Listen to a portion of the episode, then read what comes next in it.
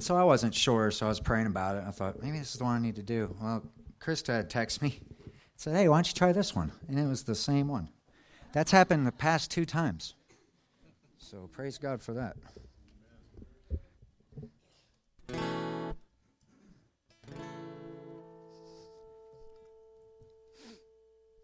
Coming through.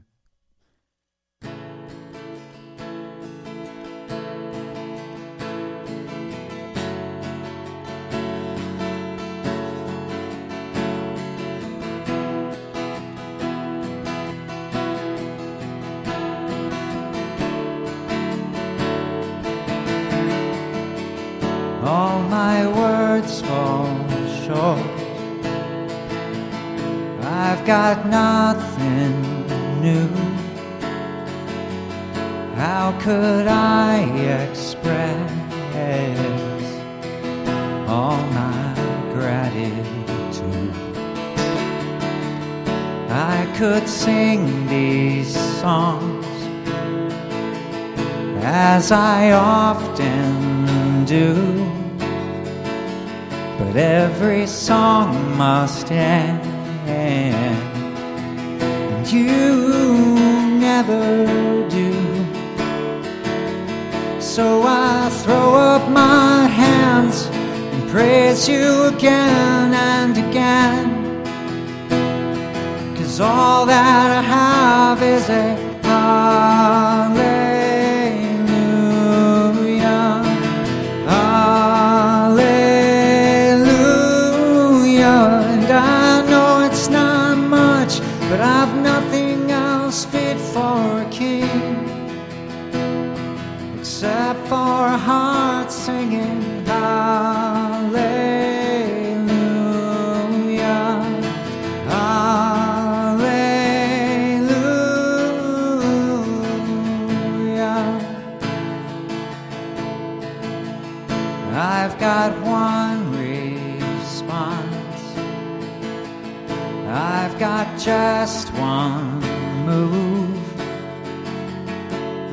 my arms stretched wide, I will worship you. So I throw up my hands and praise you again and again. Cause all that I have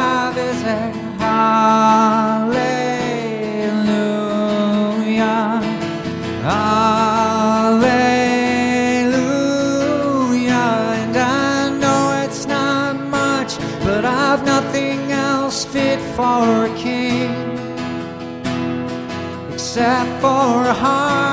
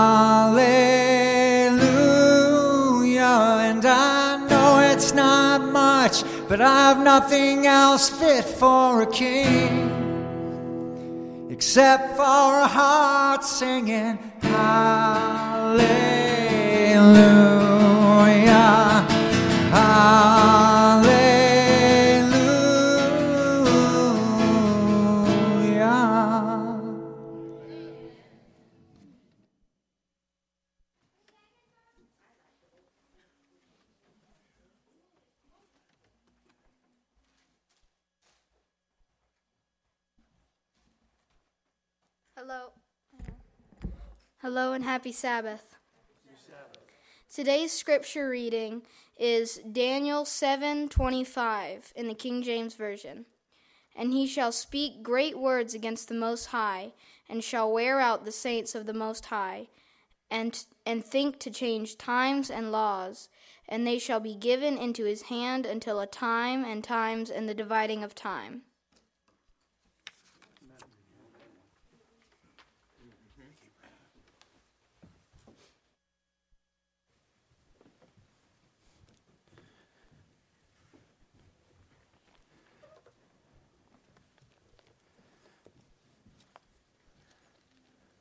Morning, everyone. Happy Sabbath.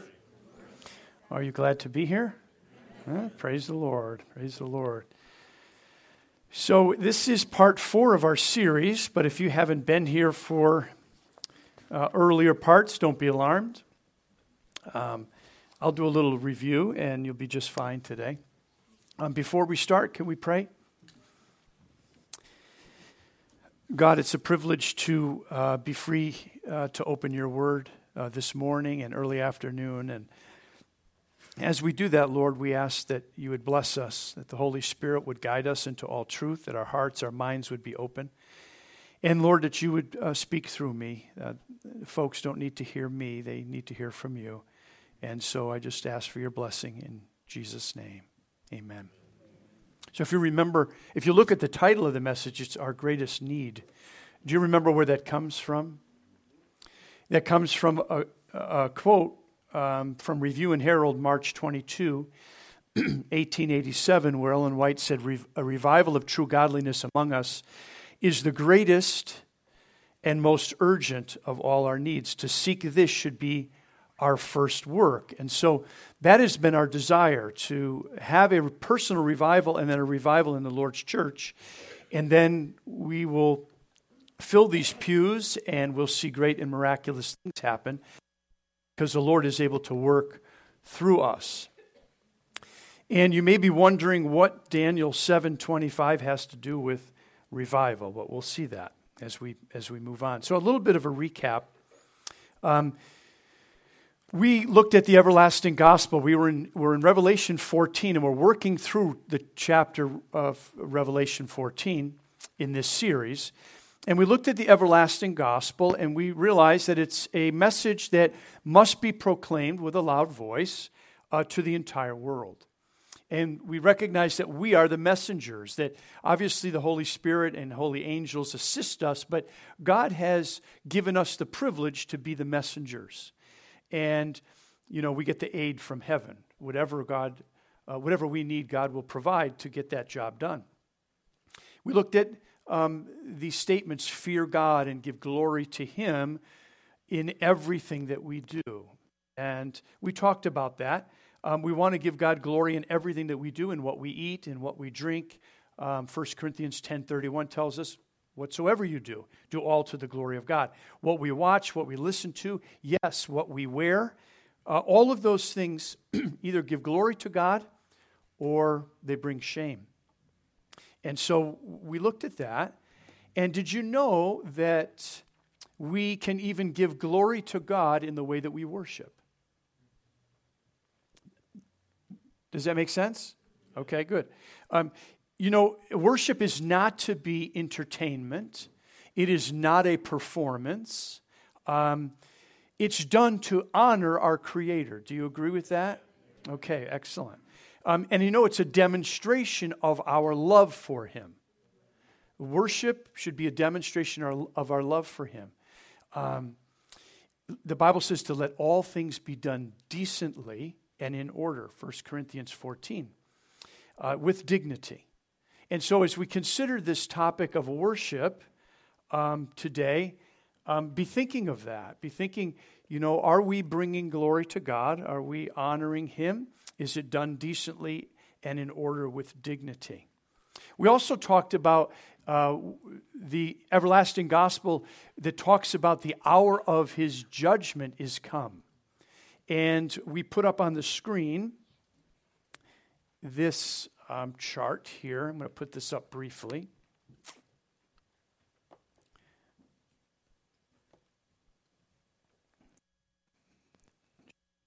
For my little wireless signal to come across.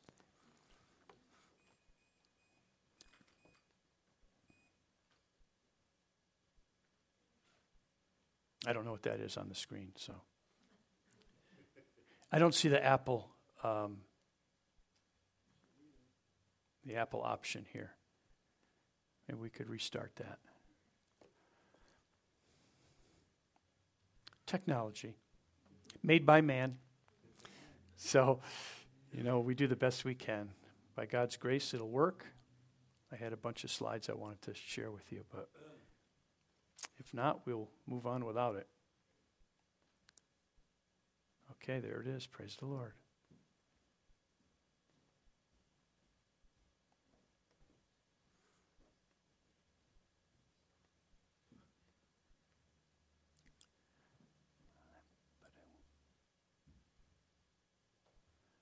Okay, so we put this chart up and we looked at the 2300 days and we recognize that since October 22nd, 1844, which you can see um, on the far right, far right, um, that's when the investigative judgment began.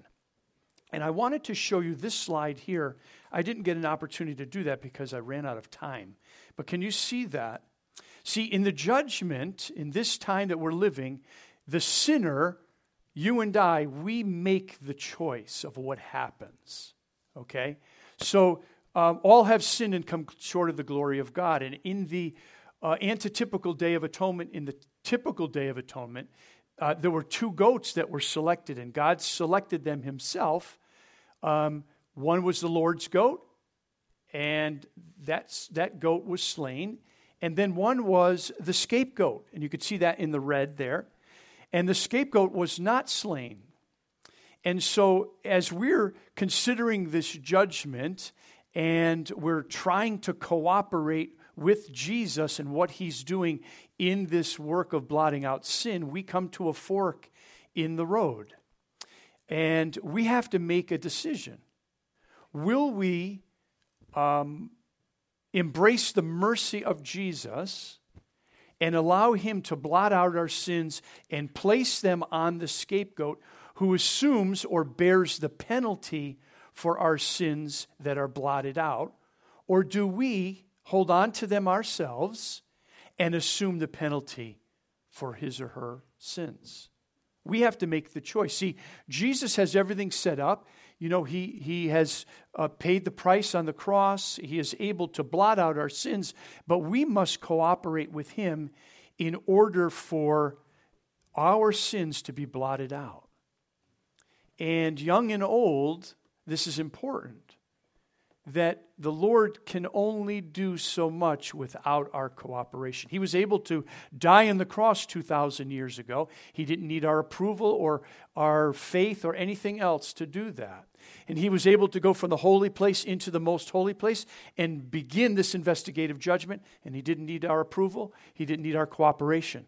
But in order for sin to be blotted out, we must cooperate with him through forsaking of sin, repentance, confession and faith. And then Satan will have all of those sins on his account, and he'll be led into the wilderness, so to speak. He'll spend a thousand years on this desolate planet and ultimately be destroyed. destroyed. So I, I wanted to do that as a form of review as we uh, continue uh, today. And there's some other slides that we'll look at. So here's the question as we're thinking about worship today, um, does it matter how we worship? Does, is, is God indifferent or is God particular about how we worship Him? Uh, does He change to suit us? Does He change as trends change, as culture changes? Do those things happen? Is God saying, oh, well, they're doing things differently now, and so I'm just going to kind of go with the flow? Does He do that? Amen. Amen. So go to Leviticus chapter 16. Leviticus 16. Actually, Leviticus 10. And there are Bibles there in the pews for those that may not have one. I invite you to, uh, to go there. and to use the Bible today because we're going to look at uh, quite a few verses today. Leviticus 10, 10, we're going to begin in verse 1.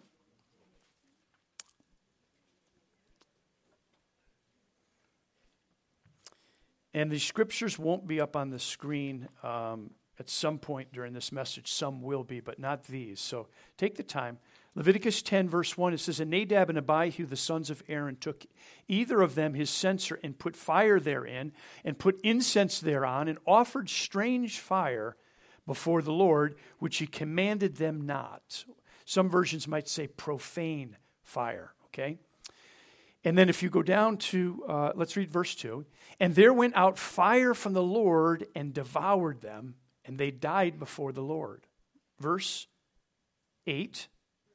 And the Lord spake unto Aaron, saying, Do not drink wine nor strong drink, thou nor thy sons with thee, when ye go into the tabernacle of the congregation, lest ye die. It shall be a statute forever throughout your generations, and that ye may put difference between holy and unholy, and between unclean and clean, and that ye may teach the children of Israel all the statutes which the Lord hath spoken unto them by the hand of Moses. So, was Nadab and Abihu's worship acceptable to God? You know, it was only a slight change, right?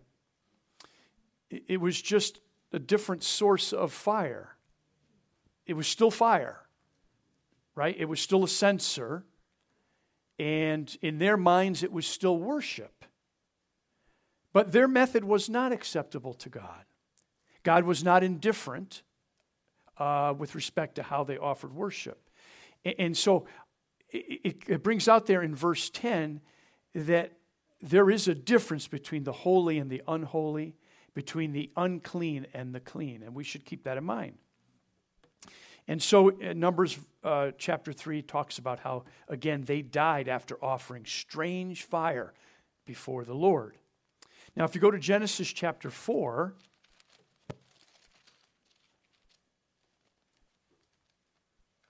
Genesis 4, beginning in verse 3.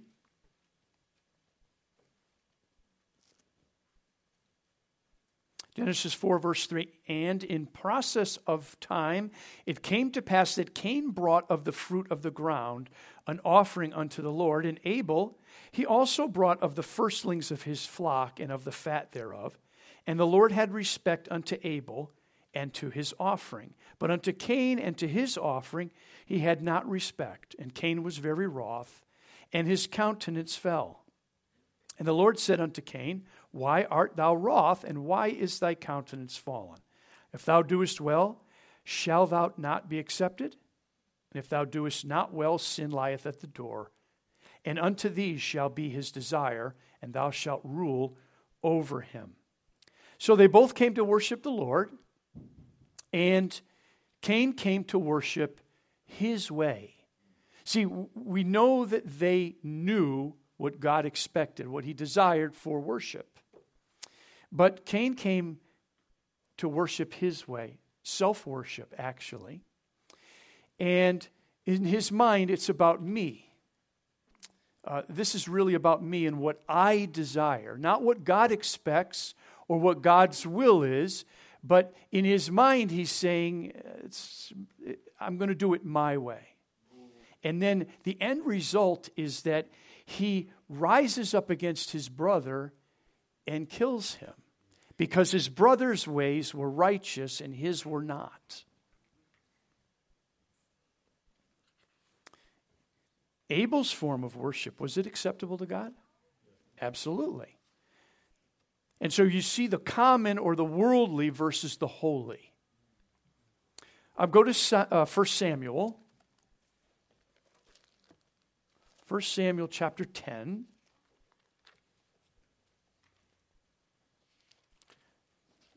1 Samuel chapter 10, and we're going to read verse 8.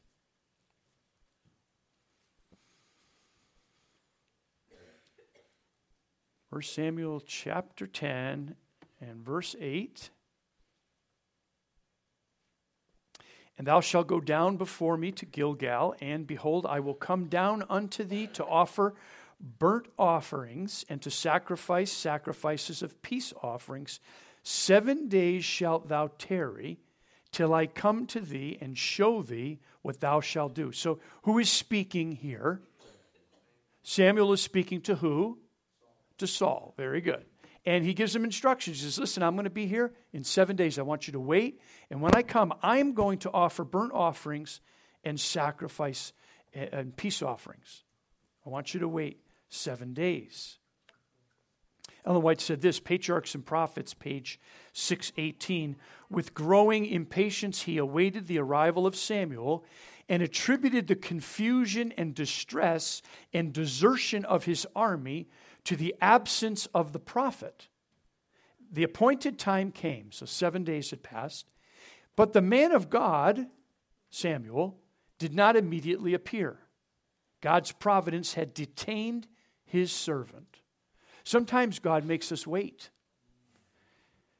God's providence had detained his servant, but Saul's restless, impulsive spirit would no longer be restrained. Feeling that something must be done to calm the fears of the people, he determined to summon an assembly for religious service and by sacrifice entreat the divine aid. God had directed that only those consecrated to the office should present sacrifices before him, but Saul commanded, Bring hither a burnt offering. And equipped as he was with armor and weapons of war, he approached the altar and offered sacrifice. So, what you see is you see him pleasing or attempting to please the people. Have we done that? Some of our churches have done that. Some of our churches have said, if we're going to fill these pews, we must please the people. And the only way to please the people, we heard some of it in Sabbath school, it makes your, it breaks your heart. We're going to put a Starbucks in the foyer. We're going to change the music. We're going to bring the guitars and the drums, and, and there's going to be a bedlam of noise, and it's going to be great. And the people will come in, especially the young people, and will fill the church. So that's what Saul was doing. He wanted to please the people, so he disobeys God in the area of worship. All right, let's go to John, the Gospel of John, chapter 4. John 4, beginning in verse 20.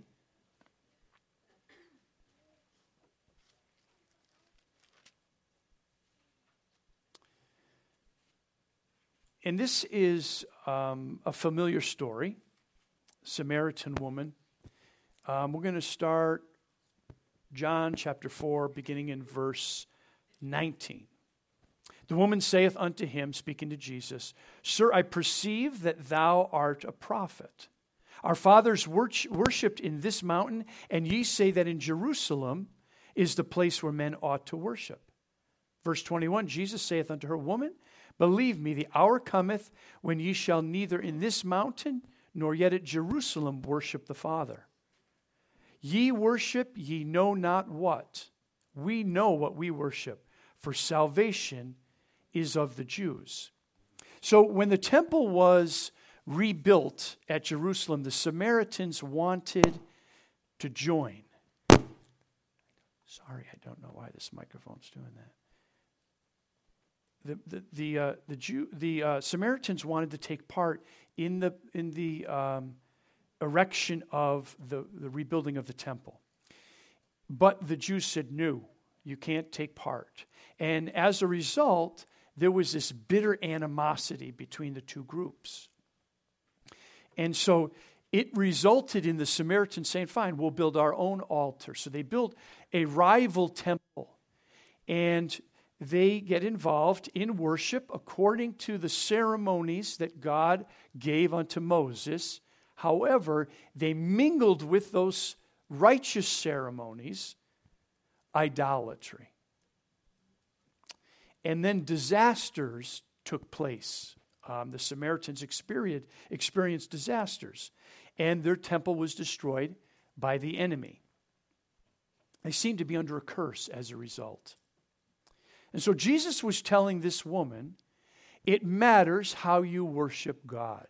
You don't even know how what you're worshiping, basically, is what he's saying. Ye worship, ye know not what. He's saying it matters how you worship God. God is not indifferent, He's particular. And particularly when it comes to how He's being worshiped, He's particular. And so you can't mix the holy with the unholy, and that's what the Samaritans were doing. And then they call it worship, and it's not pleasing to God, but they believe that it is. Now, worship is going to be a serious issue in the last days, uh, very soon, I believe. In, in Revelation 13, if you would go there, Revelation 13, and let's just read verse 12. It's a verse that you're probably familiar with. Revelation 13, 12, the Bible says, And he exerciseth all the power of the first beast before him, and causeth the earth and them which dwell therein to worship the first beast whose deadly wound was healed. Those two words should never occur in the same sentence, maybe not even in the same paragraph force and worship. But you see that they're together here, okay? Um, there's going to be forced worship. And if you've done a study of Revelation, you know that there'll be a time when if you do not go along with what the government says, then you won't be able to buy or sell. And then at another level, you'll not be able to. Right, there'll be a death decree as well. All right, Revelation 14. 6 and 7. David's left the room, or I'd have him switch me over to the podium mic. Dave, can you switch me to the podium mic, please?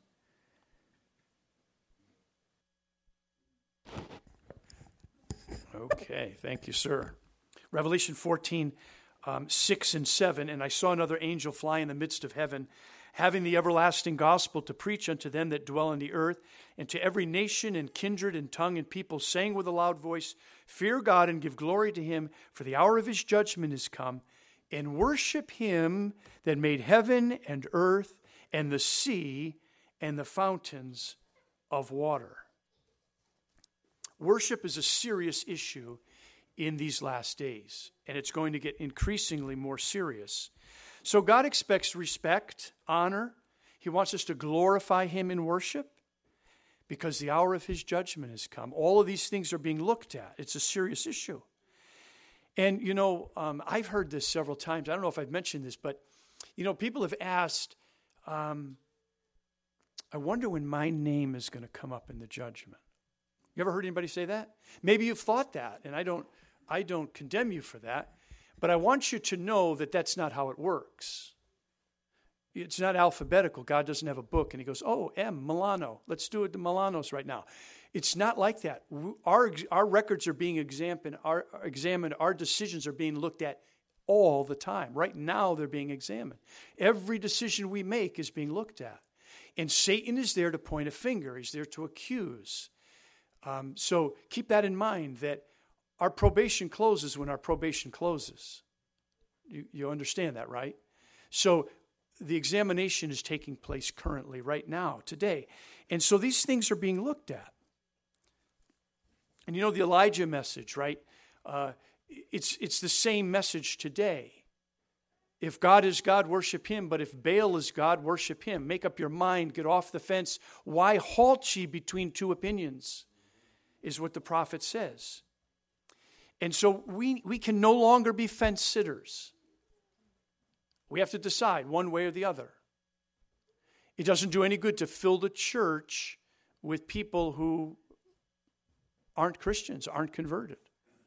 Bring them in so they can be converted. But we don't want to change worship in an attempt to attract people to come in. So let me ask you this what is your concept of God? Have you thought about that? How do you picture God? Have you put him in a box? What's your concept? Is he your peer? Is he your equal? No, but oftentimes we, we treat him that way. He's our equal. He's not our equal. You know, um, self does not allow God to work. And, and we have to be careful of that.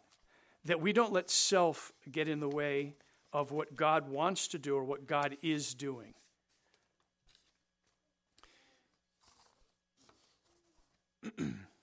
self has this idea of what worship should look like.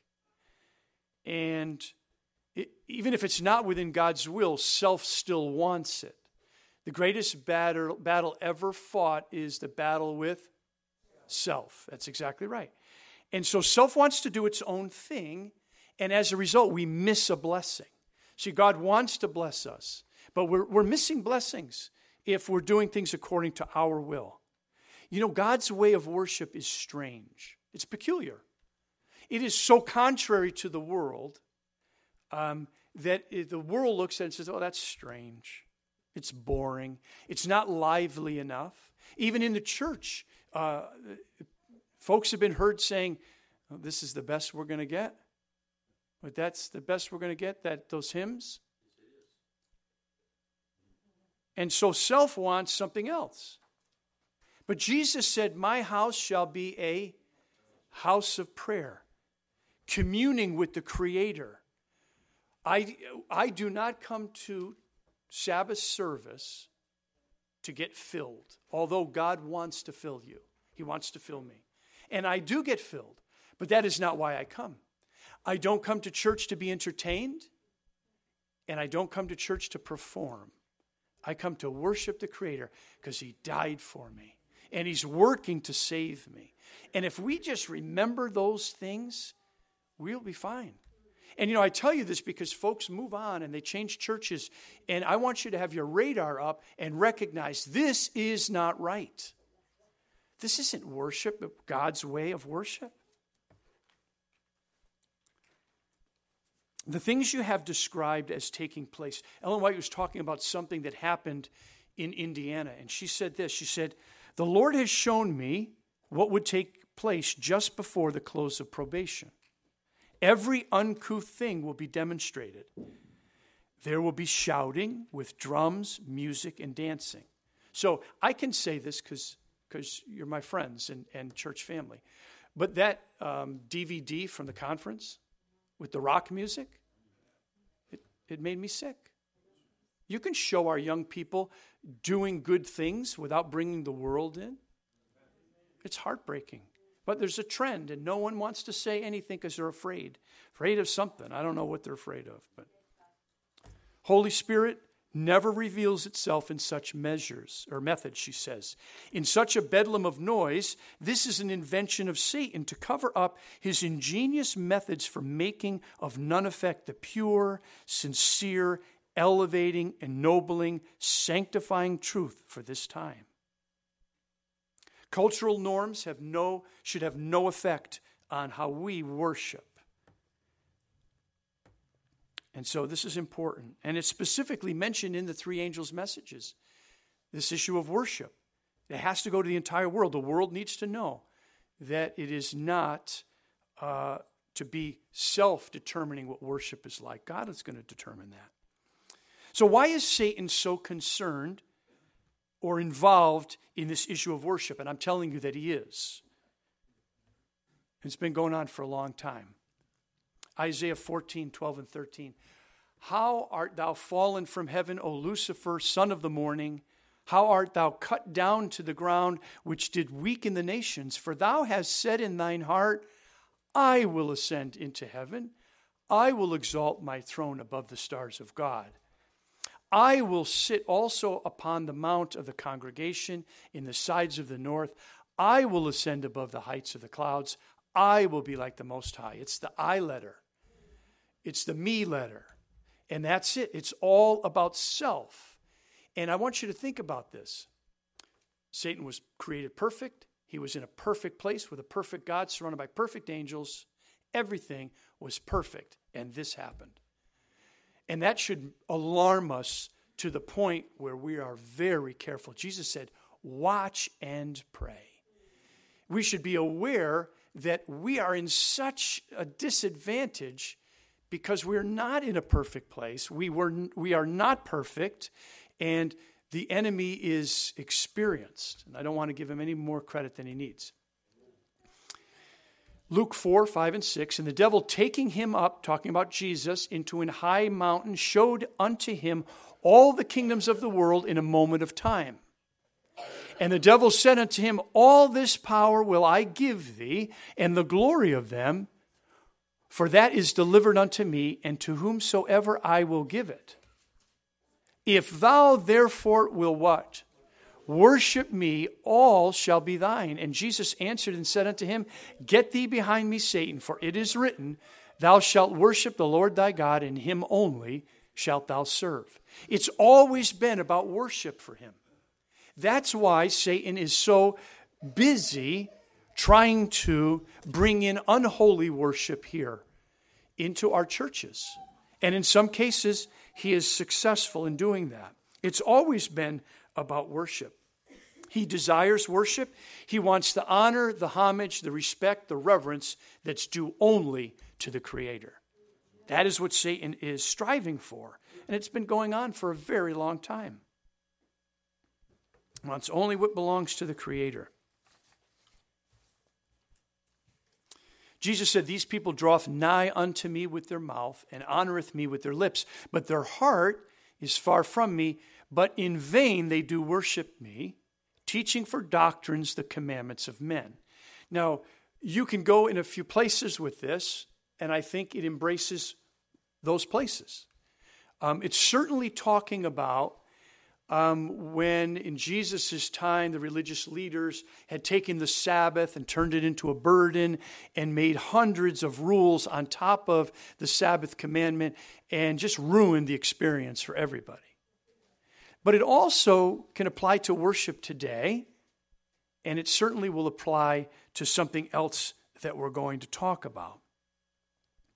Nowhere is this more accurately fulfilled, this issue about worship and in vain worshiping, teaching for doctrines the commandments of men, than in the spurious Sabbath, the counterfeit day of worship. Because the counterfeit day of worship is the commandments of men. It's the commandments of men, making of no effect the commandments of God, and very successful. Now, I want you to think about this. Satan has always wanted to be worshiped, right? And he creates a counterfeit day of worship, and over a billion people honor him by worshiping on that day. And I was one of those people. And my wife was one of those people. We did it ignorantly, like most of those people are doing it ignorantly. We're not condemning people, but we're looking at prophecy and we're uh, educating ourselves so that we can share with others.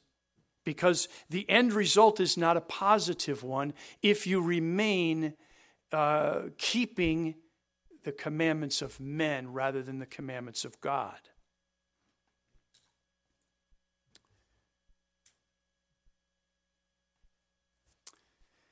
So this is Daniel 7, uh, 725 again, our scripture reading. And he shall speak great words against the Most High, and shall wear out the saints of the Most High, and think to change times and laws, and they shall be given into his hand until a time and times and the dividing of time. So I can speak uh, about the Church of Rome because I grew up in it. I actually served in the Church of Rome. My wife grew up there. And so um, this clearly is a verse that um, is talking about that religious organization. And it speaks initially about blasphemy against the Most High. And how does the church do that? I know because I was there. The priest claims to be able to forgive sin. That's blasphemy, biblical blasphemy, number one. Um, the Pope claims to be Christ on earth. That's blasphemy as well. Okay, great words or blasphemy against the Most High. And then wearing out the saints in the King James, it's referring to the persecution of Christians.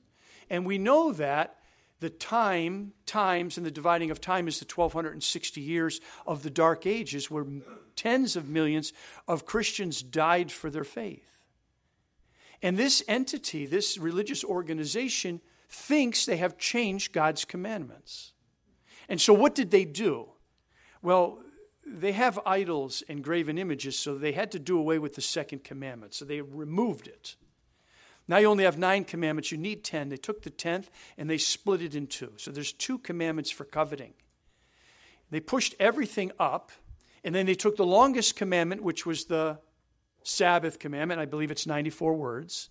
And they shortened it to eight words because the 94 words had too much information that would have pointed out the error. So now it's the third commandment instead of the fourth. And it's eight words, and it just says, uh, I believe it says, remember to keep the Sabbath holy, or something like that. There's no detail about the seventh day there or about the Creator. You know, the Sabbath commandment is the only commandment that identifies the one who wrote the commandments.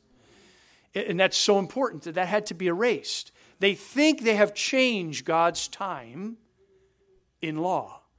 It's the only commandment that talks about time. And the fact that they did it does not mean that they've changed anything. No, eh, eh, eh, you know, no more so than I could change your birthday or your anniversary by declaring it and writing it in a book. It doesn't change anything. You were born when you were born. Um, let's go to Exodus chapter 20. Exodus chapter 20 and verse 8. And you're familiar, but let's go there. Let's look at this. Remember the Sabbath day to keep it holy. Six days shalt thou labor and do all thy work. But the seventh day is the Sabbath of the Lord thy God. In it thou shalt not do any work, thou, nor thy son, nor thy daughter, thy maidservant, manservant, nor thy maidservant, nor thy cattle, nor thy stranger that is in, within thy gates. For in six days the Lord made heaven and earth, the sea, and all that in them is, and rested the seventh day. Wherefore the Lord blessed the Sabbath day and hallowed it. Are there any non Adventists here? Anybody? So we see the Sabbath commandment there, the longest of the commandments. God laid it out there. It's very plain. The Church of Rome said, No. Thou shalt worship on the first day of the week. And so, based on what they refer to as their ecclesiastical authority, they removed the second commandment. I told you all of those things that they did. Based on their ecclesiastical authority. And they believe that when the, uh, the Pope speaks ex cathedra, that it supersedes the Bible. So his word um, on the record, so to speak, takes precedence over God's word. So I want to share this with you. Um, I started reading this book by this guy, and if you can pronounce his name, I think it's Greek, I don't know, uh, that would be fantastic, but it's a difficult one. And he wrote this book, Drums, Rock, and Worship Modern Music in Today's Church. Amazing Facts published that in 2003, and it was revised in 2011 or republished. And it's interesting in this book, he talks about, he follows the history of drums to their source in Africa. And the principle behind it was, and I, I invite you to get this book. You, I think you could read it online. Actually, I'm reading it online for free, so I know you can. Um, so if you want to jot that down, you can read this book. It's very enlightening. I haven't finished it, but um, when they were drumming in Africa, what they were doing is they were calling down ancestor spirits to come into them, to possess them, so that they could dance and do all of the things that they do. And there's one particular individual that he talks about in this book that lived in Africa. He got a scholarship in the United States, and he was a drummer. And he was in, involved in this um, spiritualism, this demon possession stuff that involves drums. And he was disappointed. I'm going to America. I have to give up my drums. But I got a scholarship. I want to get educated, and so, and I'm paraphrasing, and so I'm going to go. And he goes, and he goes, and when I got out of the vehicle at the college campus, he goes, I was enlightened because the music was playing there too. And he became an Adventist. Um, and this guy here, Carl, uh, talks about his conversion story too, because he was a drummer. And he learned these things. And and um, he actually became an Adventist, but he still was a drummer. And in the church, they wanted him to drum. And his wife was a chorister, and she had a beautiful voice, and she loved to sing and worship. And the Lord convicted his heart, you need to get rid of those drums because they're a product, a tool of Satan. And so, something to think about when we consider worship. So, going back to um, the change of God's law, the Sabbath commandment. If you look at Revelation 13 and verse 4, and this is important to us because we're going to um, we're going to see that worshiping the dragon um, is just going to become more and more prevalent. No one's going to be calling it that except for Adventists. And so we see in Revelation 13, verse 4, it says, And they worshiped the dragon, which gave power unto the beast, and they worshiped the beast, saying, Who is like unto the beast? Who is able to make war, excuse me, with him? And this is from Ezekiel chapter 20. Moreover, I gave them my Sabbaths to be a sign between me and them, that they might know that I am the Lord that sanctify them. And hallow my Sabbaths, and they shall be a sign between me and you, that you may know that I am the Lord your God. I love those two verses there in Ezekiel chapter 20 because God is saying something vital. He's saying, I know who my people are by the day that they worship. And, and he says, and, and I'm the Lord that is going to make them holy. That's what that word sanctify means. And he says the Sabbath is the sign that identifies his people. We've been going over this at, at this church school there in Murfreesboro. Um, Eli has been there and he's been listening and enjoying that, um, learning. And actually, we had a quiz Friday, and he did excellent on it. Um, and we were talking about these things, the mark of the beast. And I asked this question at the beginning of our of our study Friday. I said, "What is the mark of the beast?" And just like that, one of the young people said, "Sunday worship." Because the, the Catholic Church says it is our mark of ecclesiastical authority the fact that they had the power to change the day. And I could put quotes up on the screen, I won't do that, where they speak this, they say it on, them, uh, on their own. They, they admit to it, they're not ashamed of it. And so God says, But the Sabbath is my seal, it's my sign, it identifies my people. This is vitally important. If you're having trouble keeping the Sabbath now as a Seventh day Adventist, in peacetime. But believe it or not, this is peacetime. This is really peacetime. You guys came here, nobody stopped you, right? I mean, yeah, maybe there's a family member or spouse that gets mad when you go, but this is peacetime. We're free to do this. If you're having a hard time now keeping the Sabbath, get on your knees because the furnace is going to be turned up it's going to get so much more difficult. If you have children or grandchildren, the furnace is going to be on high because it's not you that you're worried about, it's them. And if you can't buy or sell, and those cute little grandbabies say, oh, Grammy, my belly hurts, that requires you to wait on the Lord. And people will be condemning you. How can you do that? I mean, it's going to be hard. It's a time of trouble such as never was before. And, and I don't think that we can wrap our minds around how bad it's going to be. You know, Ellen White said that often our worry is worse than the event. She goes, but not in this case. It's the opposite of that. I don't want you to worry. I want you to trust the Lord. So, this is a polarizing issue. And if you're missing church, for a sporting event, if you're not keeping the Sabbath so that you can go to a birthday party or an anniversary party, where is your focus?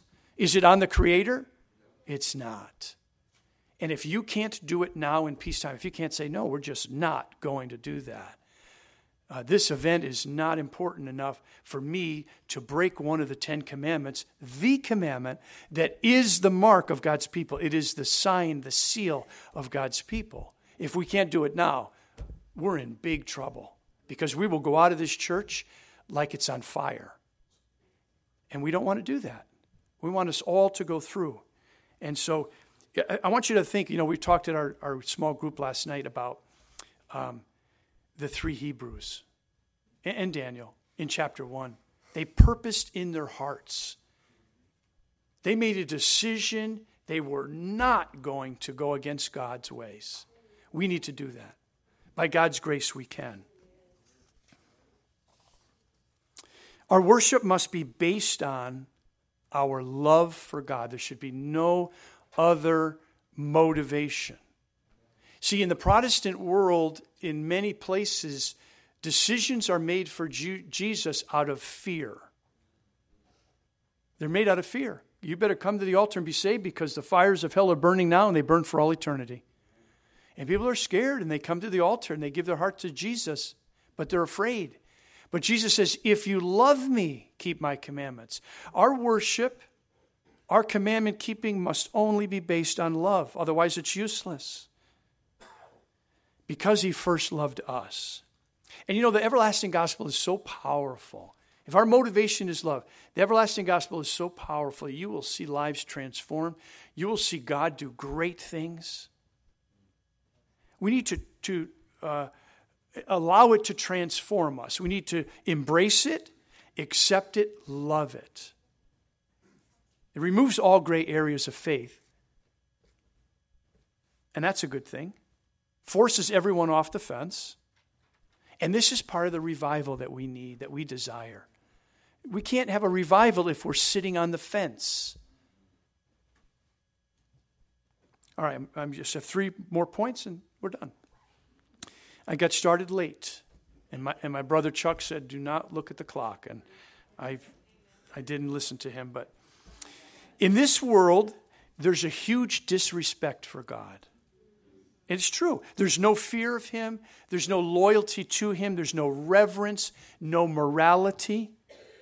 And, and I, I hate to say it, but to some Christians, God is their buddy who's not worried about the details. And he is worried about the details. And Jesus is your brother, but he's also Savior and Lord, right? And he's also the Creator. I mean, he is so far above us. We are not on the same level at all. We're not peers. And, and, and, there's this thought process. He's not really going to punish me for these little sins, but just go back to Genesis in the early chapters and you'll see what we call a little sin, you know, the taking of a piece of fruit off of a tree um, was enough to get them banished. It's important to him, and, and, it's, and it should be important to us. And then there's a group, they teach this, un, I talked about this unhealthy fear. Uh, you want to be careful of that. And then a third group who understand the character of God, that he's both merciful and just. God is merciful and he's just. And as a result of his justice, heaven will be a safe place. And affliction will not rise up a second time. It's the, um, I don't know, it's the guarantee that this is not going to reoccur. And so the Lord has to have righteous justice in order for that to happen. And a beautiful thing is, it'll be done perfectly, there'll be no mistrials. Do you know what a mistrial is, right? Yeah. I caused a mistrial once. Is Lisa here? Lisa was here. She would appreciate it. Yeah, I mean, I just said something really I shouldn't have said, and I just, uh, I was right in the middle of a trial, and I mentioned um, that on the driver's license there was a red operator's license number, which meant they had a previous driving while intoxicated. And as soon as I said that, I went, oh, and they declared a mistrial, and, and the whole thing was out, and, and I had to do it all over again uh, some other time with a different judge. But so, but with God, there's no mistrials. He does it perfectly. He doesn't make mistakes like I make, and His people will be those that obey out of love. They love him.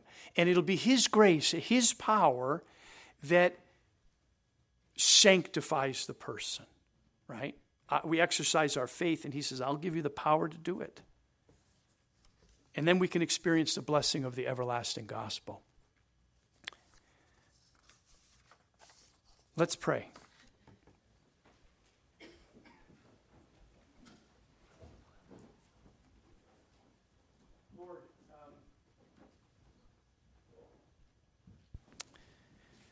Father in heaven, we, uh, we're really in awe of how great you are, how patient you are, merciful, and, and how you provide all of our needs.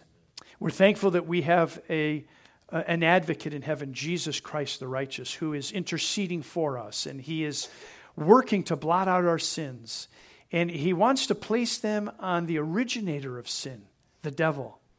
Lord, help us to allow you to do that. Give us the strength, uh, the courage to forsake sin, to repent of sin, to confess sin, so that you're able to blot those sins out. Lord, we desire a revival of true godliness in our hearts, individually and then as a people, as a church. Um, we know that is our greatest, most urgent need. And, and we want evangelism to be successful. We want conversions to be real. Um, and that's only going to happen if there's, if there's a revival of true godliness. And yes, we're going to have to lay some things aside. And it might be difficult. And it'll be different uh, for different people. help us to do that, Lord. Give us the strength to recognize that our selfish ways um, of worship, of whatever, uh, are not going to be in the kingdom of heaven. It's going to be your way. It's going to be perfect. It's going to be awesome. So help us fight this battle with self. Give us the strength to do that, Lord. Convict our hearts. Bless each family represented here, I pray in Jesus' name. Amen.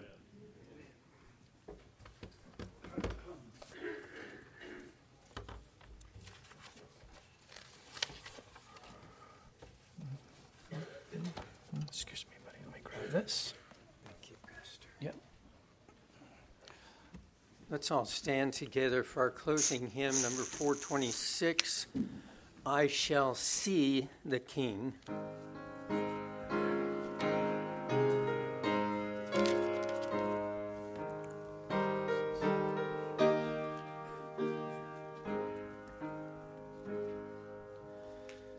I shall see the King, and the angels sing. I shall see the King someday in the better land on the golden strand, and with him shall ever stay in his glory.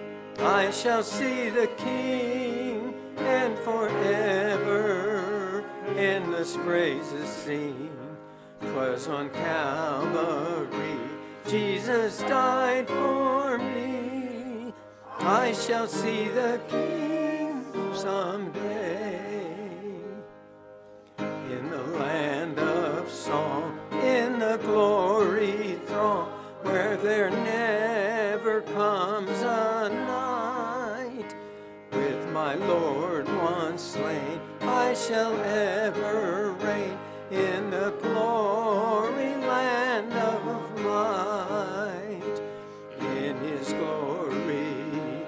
I shall see the King, and forever endless praises sing. 'Twas on Calvary, Jesus died for me. I shall see the King someday. I shall see the King, all my tributes bring, and shall look upon his face. Then my song shall be how he ransomed me and has kept me by his grace. In his glory, I shall see the King, and forever in the sages ring. As on Calvary, Jesus died for me. I shall see the King someday. Amen. What a message. You may be seated.